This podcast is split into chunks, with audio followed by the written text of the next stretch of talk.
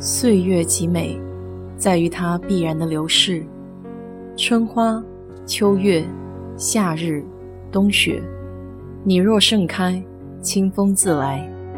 我是 DJ 水色淡紫，在这里给你分享美国的文化生活。昨天晚上看抖音视频上，有一个小姑娘讲述在美国当实习老师时候遇到的奇葩竞争者。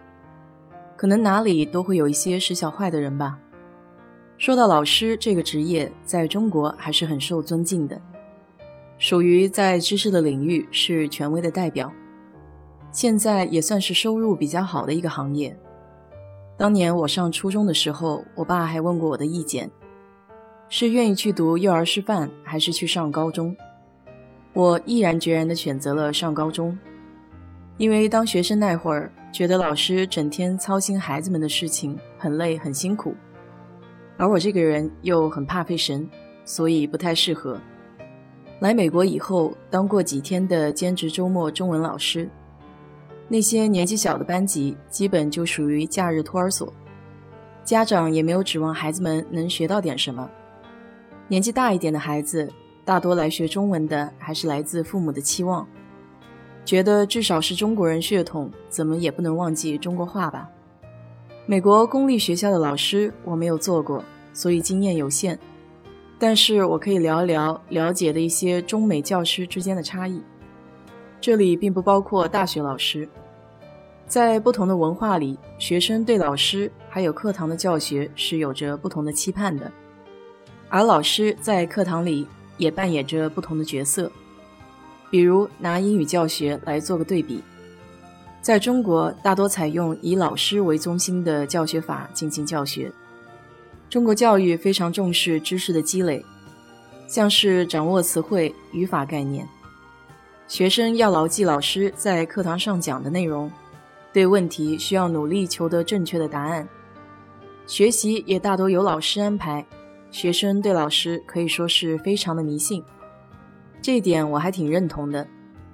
我记得小学的时候都难以想象老师也会上厕所，总觉得这样想会亵渎了他们。不知道你有没有过同样的感觉？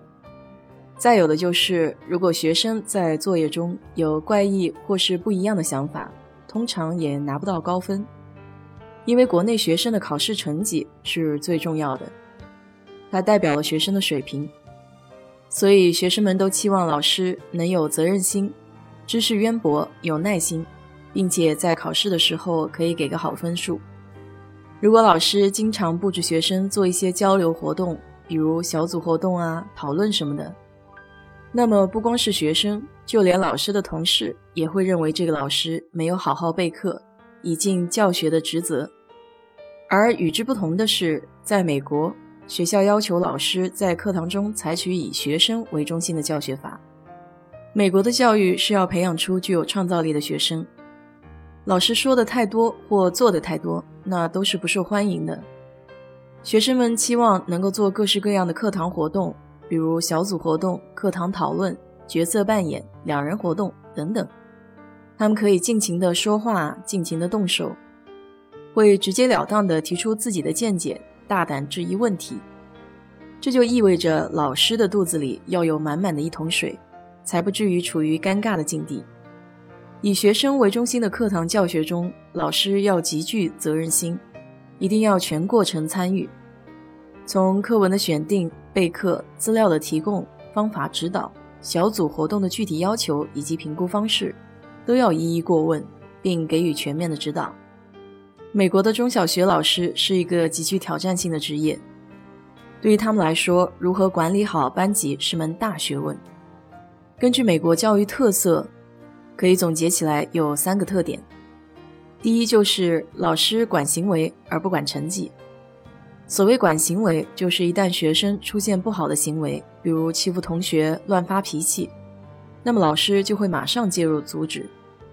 但是如果学生学什么总是学不会，老师是不能骂你怎么这样笨的，必须得想办法换一个教学方式，或者多重复几遍。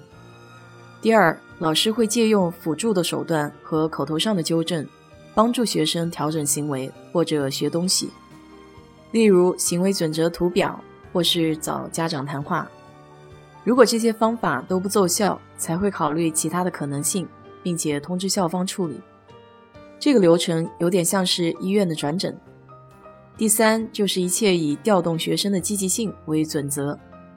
老师教学的时候会注意紧松的节奏，加入小组讨论和独立作业时间，并不会从头到尾一个人在讲课。